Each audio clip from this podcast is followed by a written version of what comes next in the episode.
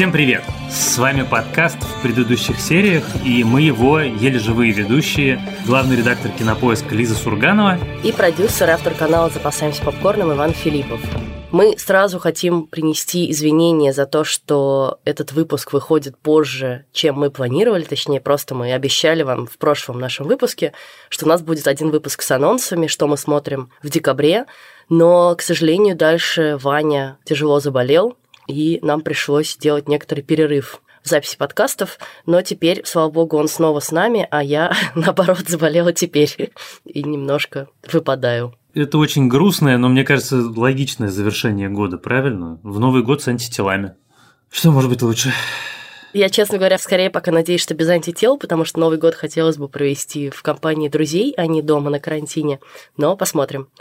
А сегодня мы, собственно, запишем финальный итоговый выпуск и расскажем про лучшие сериалы этого года, те, которые нам больше всего понравились, а посмотрели мы их довольно много. Вань, ты там сколько насчитал у себя? Я посчитал, я посмотрел 81 сериал за этот год, и это я не считаю вторых сезонов, четвертых сезонов, пятых сезонов сериалов, которые я смотрел раньше. То есть это 81 новый, ранее несмотренный сериал. Сколько часов это твоей жизни?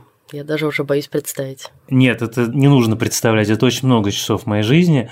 И иногда ты, знаешь, чувствуешь себя немножко рабом лампы, потому что у тебя подкаст, у тебя канал, у тебя работа, и это, в общем, все не бессмысленно, это важно и нужно, но при этом в какой-то момент просто немножко такой осатаневший. С другой стороны, я в этом году решил, что я больше не буду смотреть сериалы, которые мне агрессивно не нравятся, поэтому я там про какие-то громкие премьеры этого года, особенно русские некоторые, совсем ничего не написал, потому что я не смог заставить себя досмотреть там третий эпизод, например, или второй эпизод. Мне кажется, что мой список гораздо скромнее. Я думаю, что у меня сериалов 50 от силы, но мне кажется, что для меня это тоже очень много. Я тоже немножко раб лампы. Но сегодня мы расскажем всего-навсего про 12 сериалов, может быть, чуть-чуть больше, но это вот наш основной список.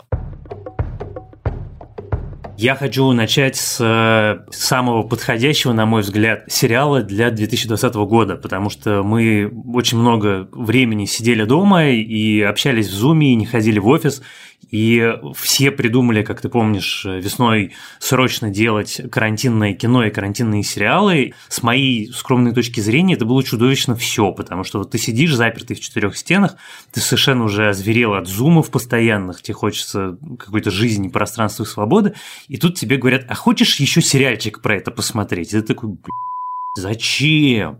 Но среди всего этого отвратительного паноптикума был один сериал, который весь происходит в зуме и который изумительный и прекрасный. Это сериал «Постановка» история про Майкла Шина и Дэвида Теннанта, которые должны репетировать спектакль. Они сидят на карантине своими семьями.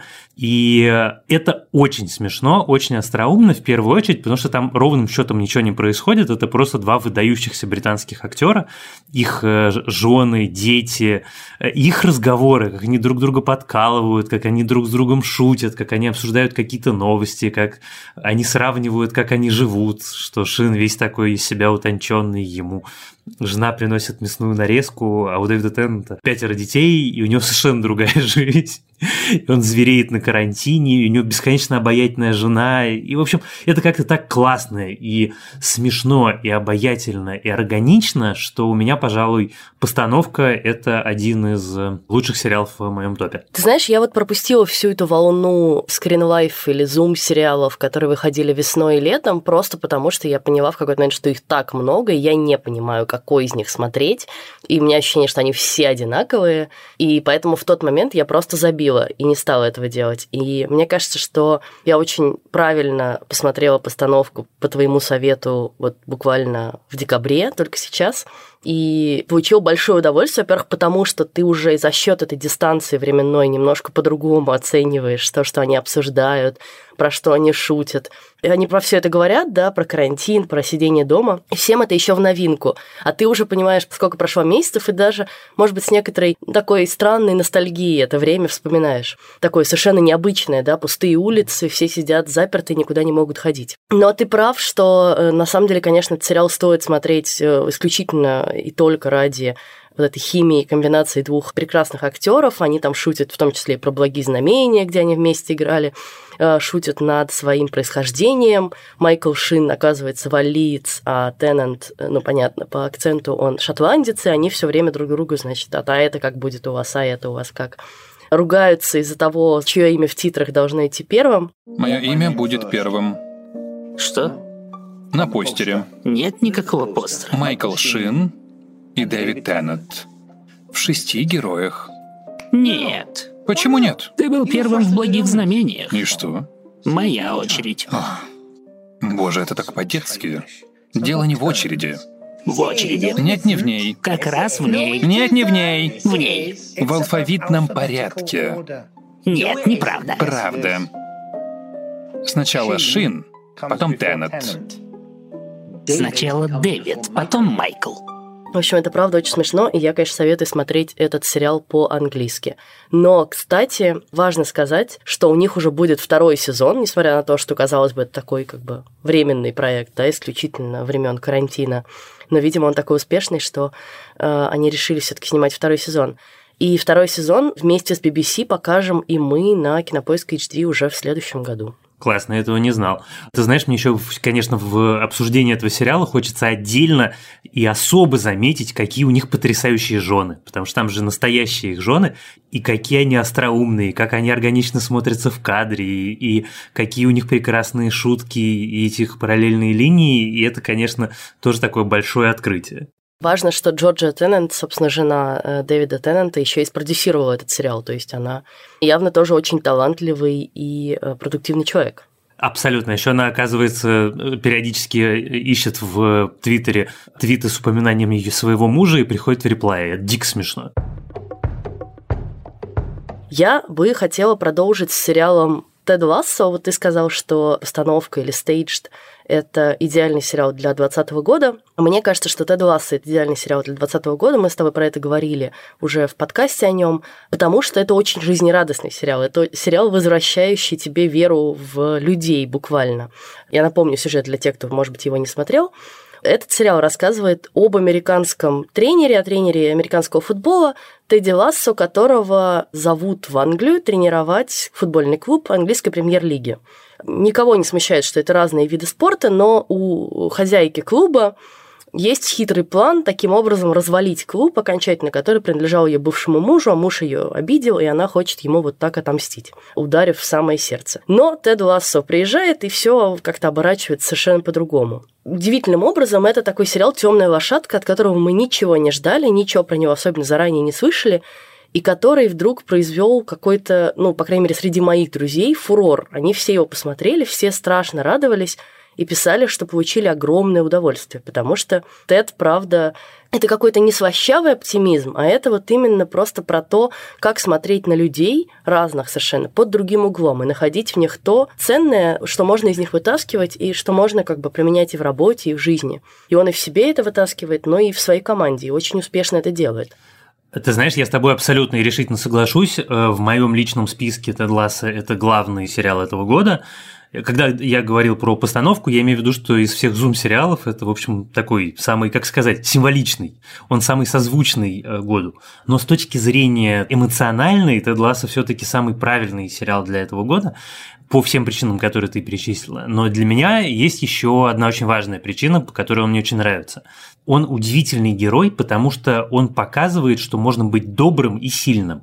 Он очень органично и естественно представляет нам, зрителям, героя, который не идет на компромиссы с собой, он остается хорошим, он никогда не поступает против совести, но при этом он сильный, он лидер, он настоящий крутой, в общем, герой. Это не какая-то там, я не знаю, тряпка, потому что обычно добрые персонажи, они всегда такие слабые, а он нифига не слабый, он сильный и при этом добрый. И мне кажется, что вот это вот сочетание, оно настолько редко встречается на экране, что оно заслуживает особого упоминания. Я вас прощаю. Вы что? Как? Развод ранит. Неважно, вы уходите или от вас. Он заставляет людей совершать безумные глупости. Черт. Я тренирую команду по футболу. В Лондоне. Безумие, да? А, ну и играет Теда Лассо прекрасный актер Джейсон Судейкис, а сериал этот можно посмотреть на сервисе Apple TV+. И его уже продлили на второй и на третий сезон. Я этому очень рад и надеюсь, что второй и третий сезон будет не такой, такие же классные, как и первый. А я бы хотел перейти к сериалу, который на меня произвел колоссальное впечатление в этом году. Это русский сериал «Чики». Это, пожалуй, сериал, про который я в этом году говорил больше всего, потому что вот с момента, когда он вышел, наверное, я участвовал в 10 срачах, 20 обсуждениях и попытках разобраться, а почему же он произвел такой фурор, а он действительно произвел фурор и в чем, значит, секрет и загадка, а как же то, а как же это, а почему, значит, простые зрители решили посмотреть про сельских проституток. И я очень много про сериал думал. И к какому у нас сегодня, 24 декабря 2020 года я пришел для себя лично к выводу, что секрет успеха, он в нескольких очень важных факторах. Во-первых, это сериал без двойного дна про что мы с тобой очень много, мне кажется, в подкасте говорили, что это сериал, который написали и сняли люди, которые искренне любят своих героев. И сыграли люди, которые искренне любят тех, кого они играют. Это чувствуется и видно. А во-вторых, и для меня, наверное, это главное, что это абсолютно удивительное, прежде нами невиданное, очень в каком-то смысле американское сочетание жесткой, аутентичной, такой очень настоящей жизни с удивительно конфетной оберткой. Вот из этого контраста рождается какая-то особая магия, которая делает этот сериал э, отдельно стоящим. Он даже вот мне понравились еще какие-то сериалы русские, но все равно по эмоциональному эффекту, пожалуй, круче, чем Чики в этом году для меня не было. Ну, ты знаешь, я только не соглашусь с определением конфетная оболочка, потому что мне кажется, что конфетная это немножко про приторность и искусственность, а мне кажется, что секрет обаяния Чик ровно в обратном, в живости, искренности и да, это яркая, привлекательная, сочная картинка, потому что это юг России, и он снят совершенно удивительным образом, так что ты, ну, буквально как бы ощущаешь, да, вот эту жару, эти арбузы, эти кукурузные поля. Но при этом он живой, да, он настоящий. Нет ощущения, что это какая-то вылизанная картинка. Да, конечно. Давай я тогда уточню прилагательное. Просто мы жили на протяжении 20 лет в парадигме, что содержательное русское кино про провинцию должно быть обязательно про хтони говнище, в которой все очень мрачное, обшарпанное, страшное, люди какие-то некрасивые, э, даже если их играют замечательные артисты. Все, значит, беспросветное, и у тебя такая абсолютная гармония форма и содержание, когда у тебя про беспросветную жизнь рассказывают беспросветным визуальным языком. А тут абсолютный контраст. Кроме того, что яркая сочная картинка, у тебя удивительная музыка, у тебя неожиданный монтаж, который кому-то нравится, кому-то нет у тебя какие-то абсолютно клиповые сцены периодически, такие вот совсем-совсем яркие, классные, которыми принято рассказывать, наоборот, про счастливую жизнь, про состоявшуюся жизнь, про успешную жизнь больших городов, а тут этот прием ты видишь в совершенно другого рода истории. И вот я про этот контраст скорее. Ты прав про Чик, это тоже один из моих любимых сериалов года. Но я, видимо, девушка романтическая. У меня второй любимый сериал года называется «Нормальные люди». Это сериал, который вышел весной на BBC и у нас на Кинопоиске. И это сериал про пару молодых ирландцев, которые знакомятся в школе, влюбляются друг в друга, у них начинается тайный роман, который дальше перерастает в сложные, трансформирующиеся постоянно отношения уже в университете, ну и дальше во взрослой жизни.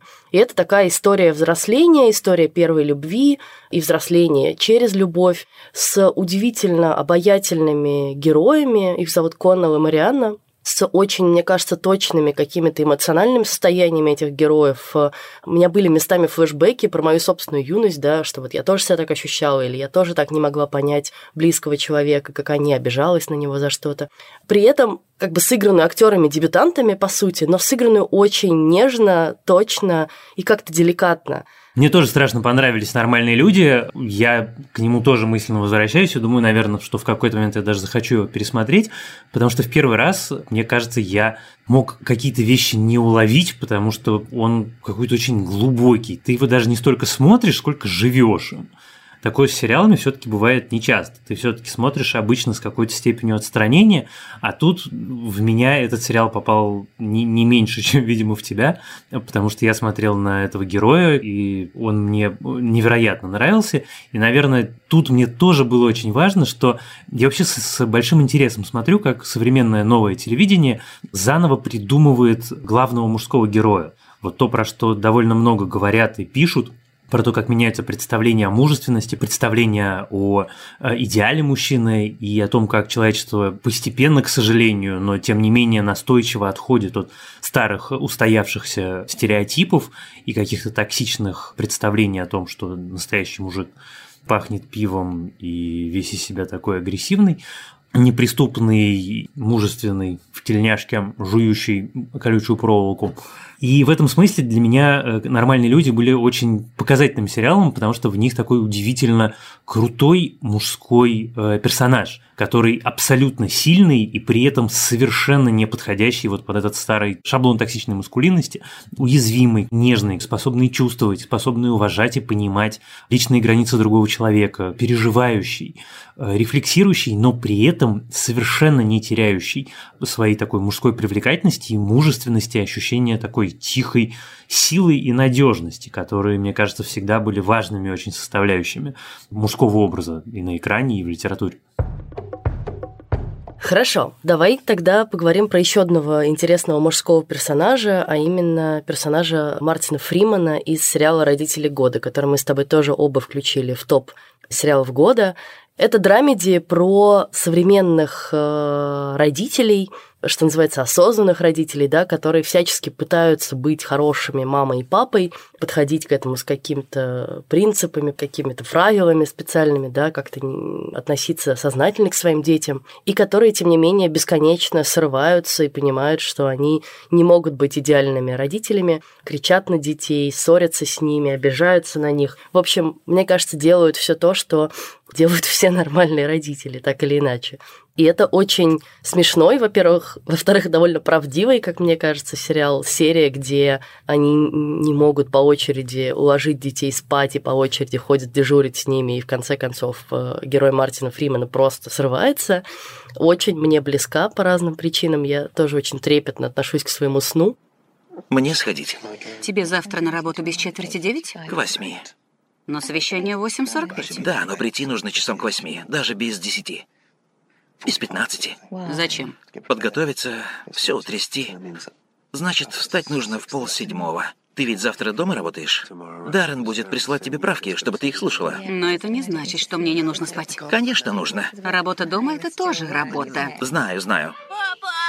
Так, давай дежурить по очереди. 90 минут спишь, 90 бдишь. Как часовые в Первую мировую. Или проститутки. Ну и Мартин Фриман там предстает совершенно для нас э, в нетипичном образе, да, мы привыкли его видеть как, не знаю, такого добродушного, простоватого мужичка. Хоббита. Да, Хоббита или Ватсона, ну, всегда такой немножко как бы простофиля. Но, как и в «Хоббите», здесь, конечно, обнаруживается второе дно, и выясняется, что он может быть довольно эмоциональный, он может быть довольно сердитый, он может быть довольно агрессивный даже местами. Такой э, нормальный мужчина с нормальными проблемами, нормальными запросами. И ты в нем вдруг видишь совершенно другого живого человека. Да, у меня этот сериал, пожалуй, один из тоже любимых сериалов этого года. Он, конечно, очень, как это называется, попавший в мое сердце сериал, потому что мне очень нравятся истории про пап, которые хотят быть полноценными папами. Я очень не люблю почему-то очень популярный у нас стереотип папы, который не умеет вообще ничего, который такой бытовой инвалид во всем, что связано с домом, и особенно, что связано с ребенком, и который смотрит на грязный подгузник, как на расплавленный ядерный реактор. Мне это все дико бесит. Мне кажется, что это все из какой-то чудовищной прошлой жизни, и что на самом деле быть классным папой это очень интересно. И мне очень нравится этот сериал именно за то, что он показывает, что это очень круто, но это очень сложно, и никто не ждет от тебя, что ты будешь идеальным, и ты можешь быть вот таким вот, таким, знаешь, героем шутки «Дети папу вас любят, а вы его бесите». Потому что на самом деле примерно 90% родительства, оно такое и будет у тебя, что тебя будут не слушаться, ты будешь беситься, что-нибудь не успевать, что-нибудь не мочь, но при этом все равно это будет доставлять тебе какое-то такое удовольствие, которое ты не можешь получить нигде больше. И родители года как-то удивительно точно поймали все эти важные, как мне кажется, моменты и показали это очень остроумно и интересно и интонационно совершенно блистательно, сочетая самый черный, самый неполиткорректный юмор с какими-то, знаешь, такими бытовыми родительскими ситуациями.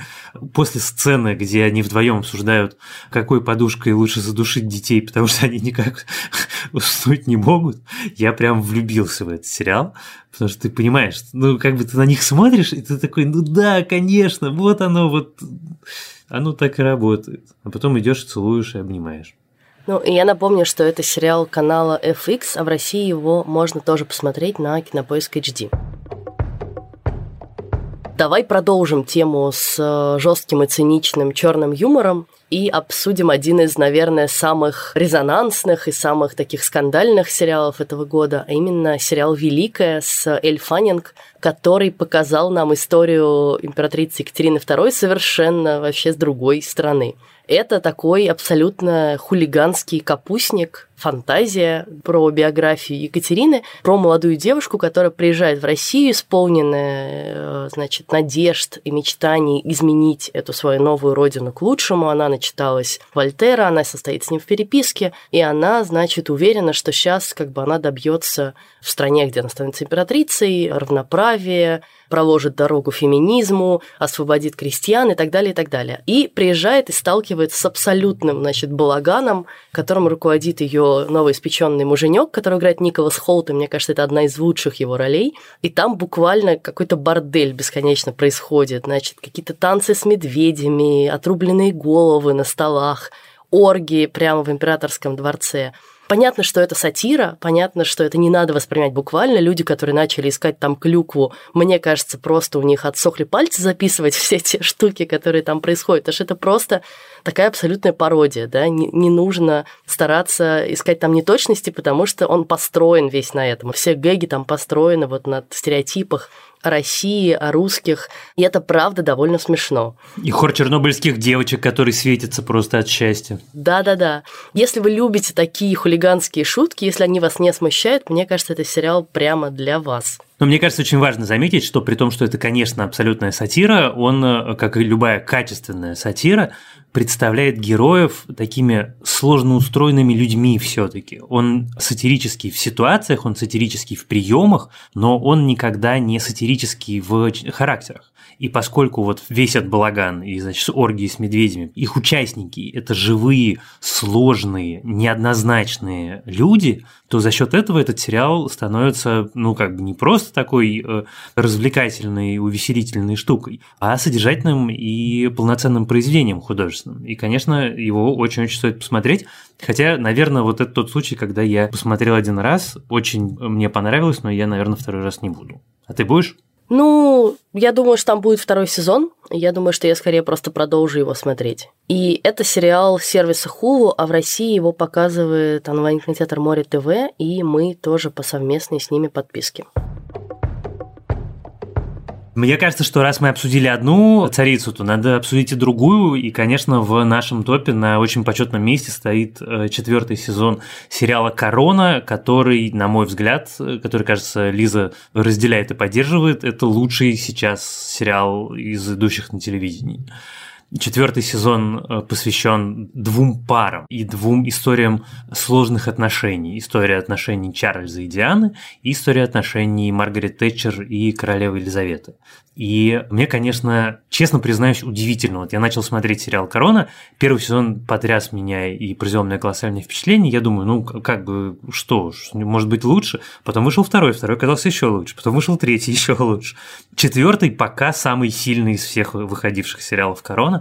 Мы недавно, мне кажется, довольно подробно обсудили, так что можно, наверное, ограничиться рекомендацией, что если вы вдруг не смотрели, то это великая вещь, которая и про историю 20 века, и про невероятную человеческую трагедию, и про историю о том, как отсутствие изменений рушит и пропитывает ядом все вокруг, и как вот этот древний институт монархии, который оказался в 20 веке, он как-то уничтожает все, чего касается. Хотя вроде бы он должен был наоборот помогать. Мне кажется, что четвертый сезон Короны силен тем, что там, во-первых, королевскую семью, ну, она прям совсем оказывается погруженной в такие прям совсем драматические события, потому что, с одной стороны, у королевы происходит этот конфликт с Маргарет Тэтчер, и вообще как бы очень сложно, да, страна оказывается в сложном таком турбулентном периоде, когда люди ненавидят премьер-министра, а она такой железной рукой насаждает им свою власть, свою политику,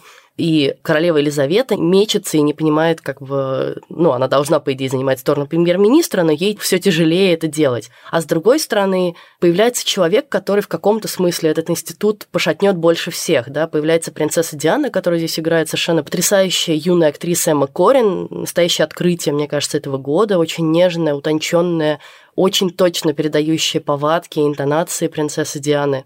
И мы знаем, что их брак с Чарльзом закончится очень плохо для всех. Мы знаем, что это расколет королевскую семью, мы знаем, что это выдаст многие их секреты наружу. И вот э, наблюдать это все в такой очень сильно сделанной драме становится все интереснее и интереснее, потому что ты понимаешь, что вот этот корабль, вот уже айсберг, он сейчас в него как бы врежется, да, и это произойдет в следующем сезоне, поэтому я с нетерпением жду этого следующего сезона. То просто э, тот факт, что ты знаешь, чем все закончится, он не мешает тебе, а наоборот добавляет такое особое измерение к этому просмотру. Ну да, и тот факт еще, что это уже событие, в отличие там от первого, второго и третьего даже сезона, который рассказывал нам совсем давние истории, да, это события, которые люди уже помнят, да, мы помним принцессу Диану, и э, они тем больше вызывают отклика в нашем сердце. Ну и я напомню, что все сезоны этого сериала можно посмотреть на Netflix. У нас с тобой есть еще одна королева, про которую мы пока забыли. Королев в этом топе много, и даже будет один король. Так вот, следующая наша королева – это Аня Тейлор-Джой и сериал «The Queen's Gambit» или «Ход королевы». Сериал, который вернул миру любовь и интерес к шахматам какой-то небывалый. Ну, то есть, мне кажется, что все вокруг ринулись играть в шахматы, все вокруг ринулись обсуждать этот сериал, партии в нем, как там показаны советские шахматисты, а как там показана Россия. И это сериал про юную гениальную шахматистку Бет, который теряет мать, оказывается в детдоме и там открывает для себя шахматы. И постепенно становится одной из величайших шахматисток мира, шахматистов тоже мира, сражается наравне с мужчинами и э, отправляется в Москву, чтобы сразиться с самыми ну, не, не страшными врагами, а самыми серьезными соперниками, да, они действительно показаны там не врагами, а такими очень благородными, мужественными именно соперниками в игре, в спорте, советскими шахматистами. Колоссально. Какая блестящая победа. Я сдаюсь с облегчением.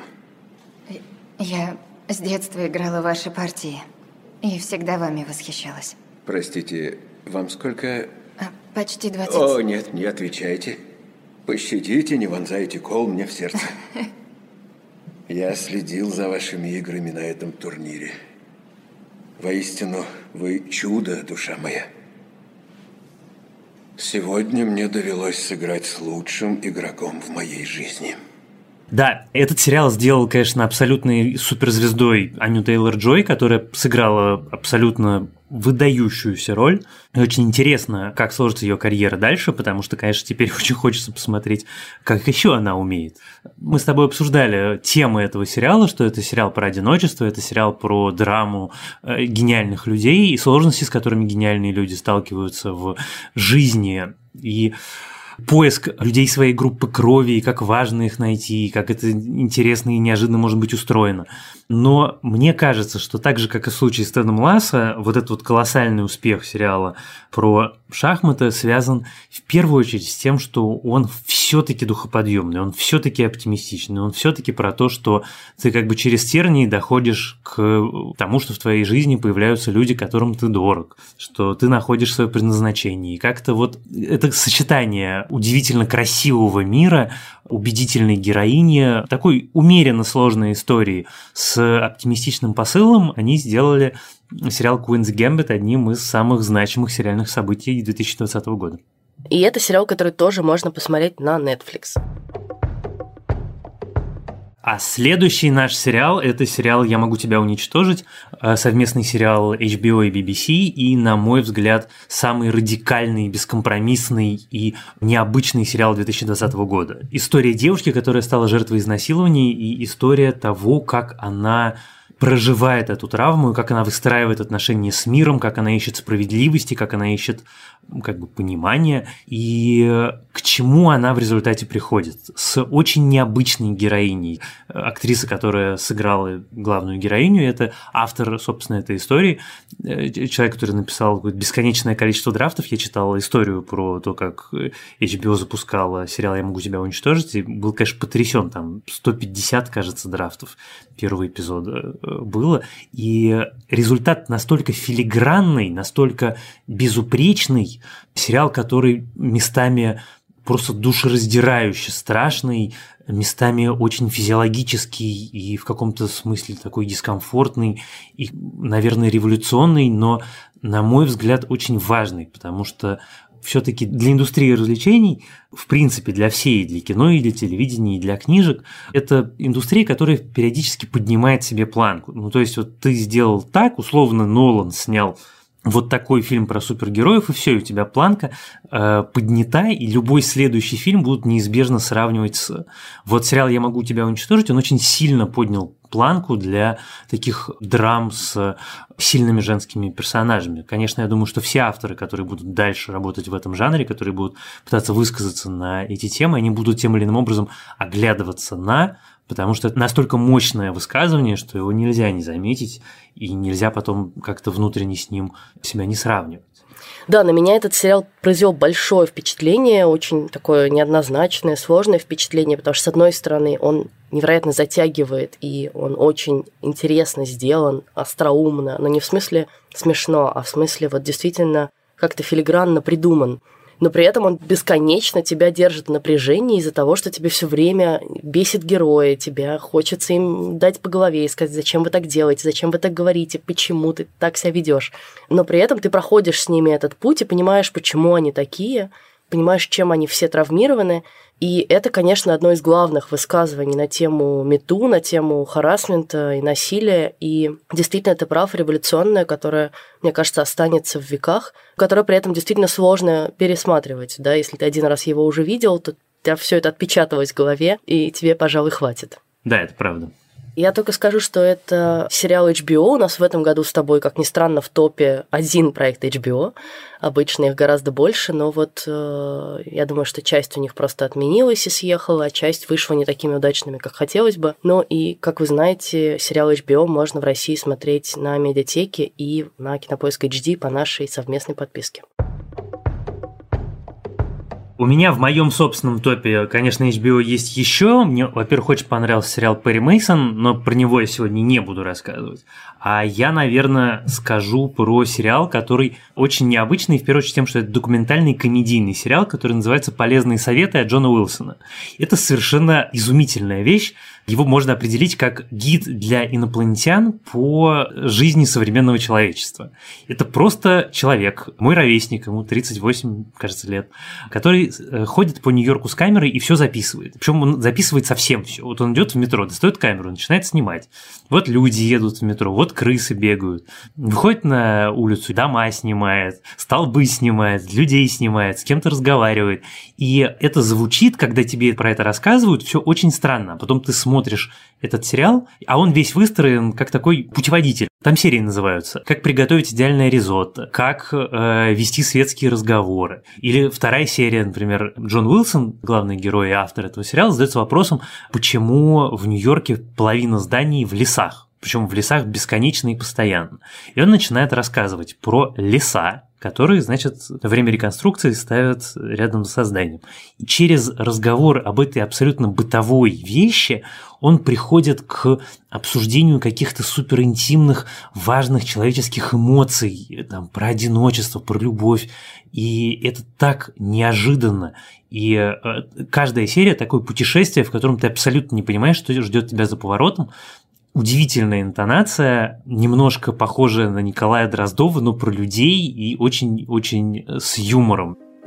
Есть куча способов, чтобы коты перестали портить вещи, но результаты сомнительные. Можно обрызгать мебель цитрусами, ведь считается, что коты их ненавидят. Но если вам не нравится запах лимона, то такая мера окажется испытанием для вас обоих. Можно обклеить скотчем их любимые места для точки когтей, но есть вероятность, что они начнут драть там, где скотча нет. Я под огромным впечатлением, он у меня в топе 10 лучших сериалов года, и я очень-очень советую вам его Э, попробовать посмотреть. Э, в Америке он вышел на HBO Max. А в России его можно посмотреть на медиатеке и на Кинопоиск HD по совместной подписке.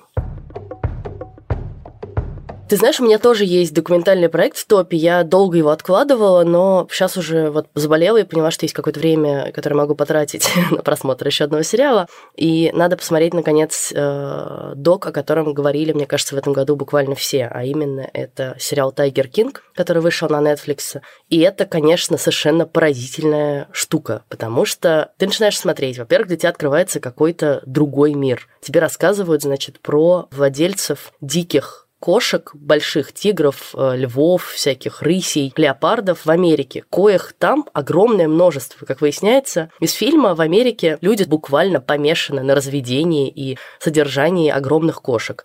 И они под них строят какие-то вольеры, целые парки, там целая индустрия построена на том, чтобы приехать и потискать маленького тигреночка. И вот один из таких э, тигромагнатов по имени Джо Экзотик попадает в тюрьму, потому что он собирается организовать убийство одной из своих противниц, такой убежденной активистки, э, защитницы прав тигров, которая зовут Кэрол Баскин. И сериал строится, собственно, на том, что тебе параллельно рассказывают то его, то ее историю. И оба они друг друга бесконечно поливают грязью, все время друг про друга рассказывают какие-то гадости, рассказывают, как каждый из них лицемерит и ужасно себя ведет. И это не сериал, знаешь, вот плохой чувак, а вот хорошая как бы спасительница тигров. И выясняется, что они оба супер странные, супер сложные персонажи, что у нее там тоже масса каких-то скелетов в шкафу, что она тоже далеко не идеальная, что к ней тоже есть масса вопросов. И этот чувак, вроде как ты тоже в чем-то его хочешь поддержать, но в чем-то он тебе ужасно противен. И это какая-то настоящая, знаешь, такая шекспировская драма, разворачивающаяся вокруг прав тигров. То есть никогда бы не подумала, что вообще из этого может сложиться какая-то такая история. И тем не менее, и просмотры Tiger King на Netflix, мне кажется, это подчеркивают и доказывают. Это один из самых популярных их проектов за год, несмотря на то, что это док. Конечно, когда ты его смотришь, ты периодически задаешься вопросом, а это правда док? Прям вот честное слово, док, вы уверены, что это все не придумка?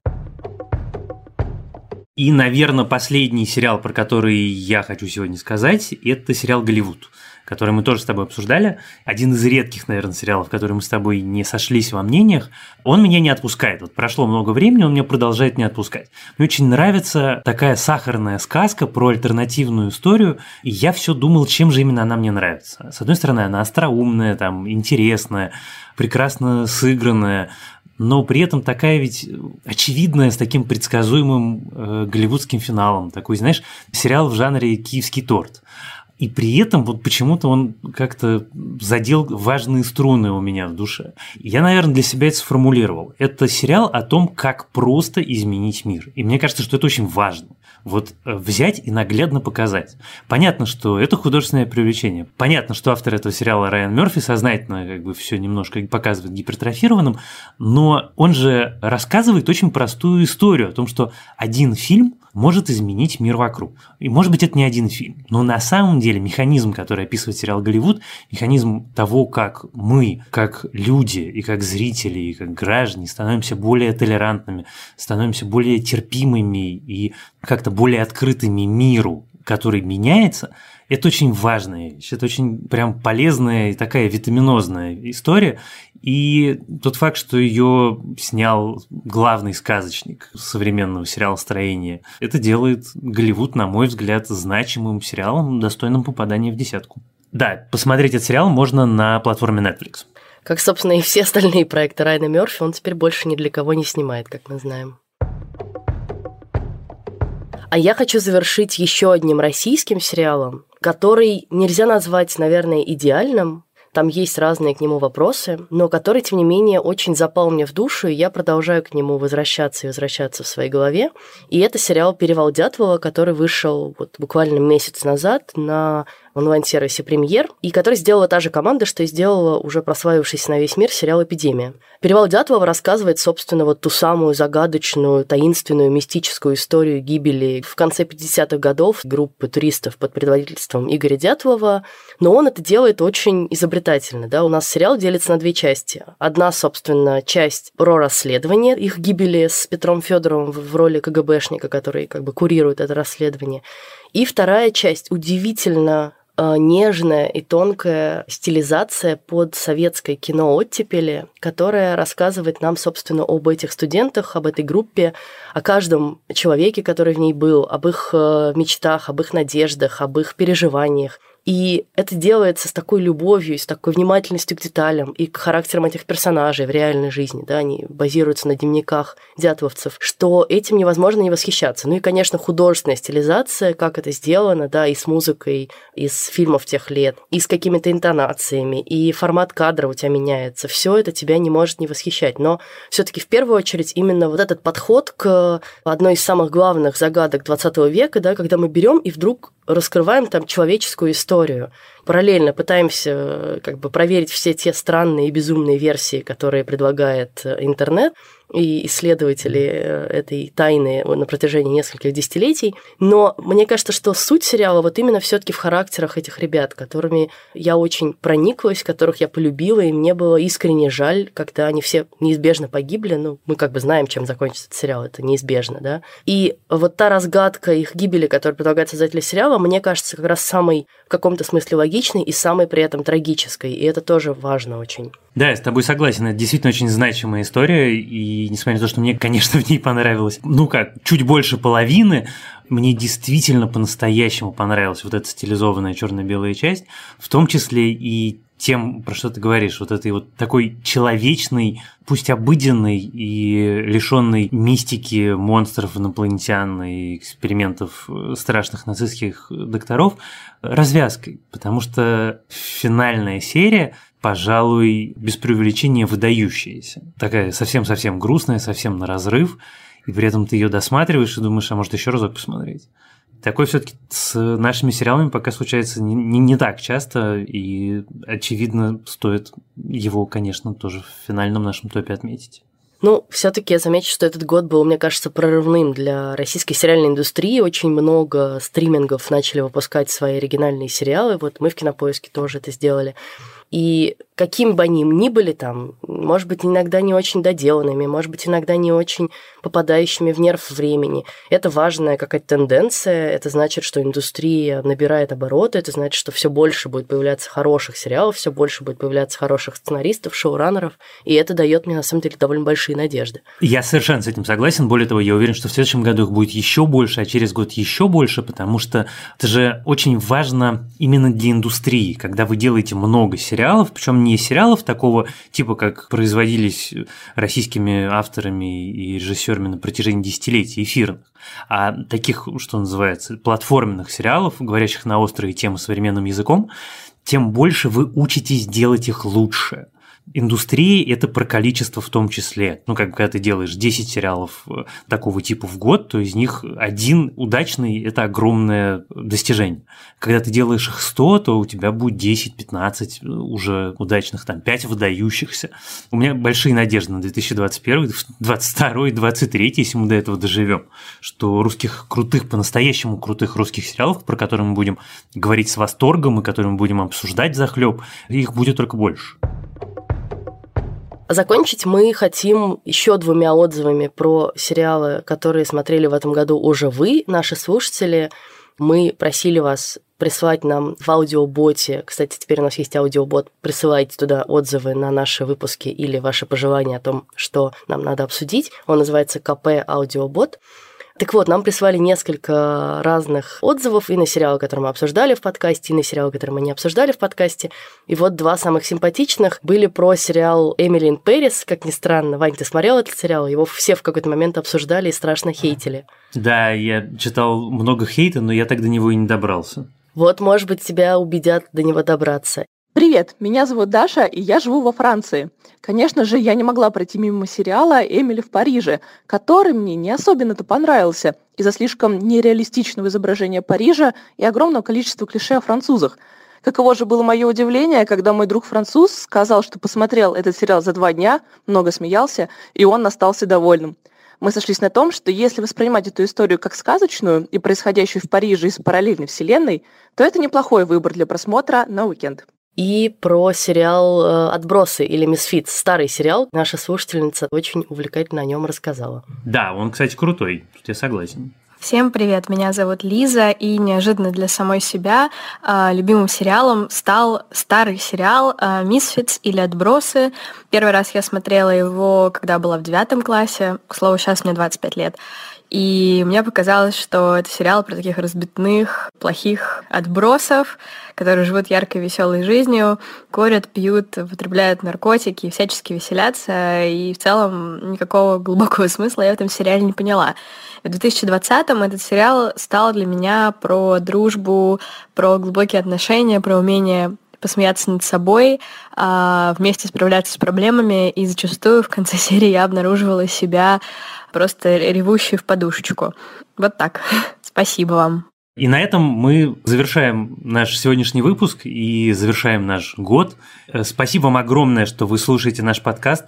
Спасибо вам большое, что вы пишете нам отзывы, письма оставляйте какие-то комментарии или посты в нашей группе в Фейсбуке. Мы очень ценим и любим вас, и надеемся, что наши с Лизой подкасты приносят вам радость и удовольствие и желание смотреть сериалы и обсуждать их, и критиковать нас или соглашаться с нами. Да, я напомню, что писать нам можно на почту подкаст собакакинопоиск.ру, можно писать нам в группу в Фейсбуке, она тоже называется в предыдущих сериях, а можно оставлять отзывы в iTunes или в CastBox. Ну а также ставьте нам там оценки, это тоже всегда приятно. Нас можно слушать на всех платформах от Яндекс Музыки до YouTube. И традиционно в конце выпуска мы хотим поблагодарить людей, которые нам весь этот год и прошлый год помогали в записи этого подкаста. Это наш звукорежиссер Геннадий Фин и продюсер Женя Молодцова. Спасибо вам большое.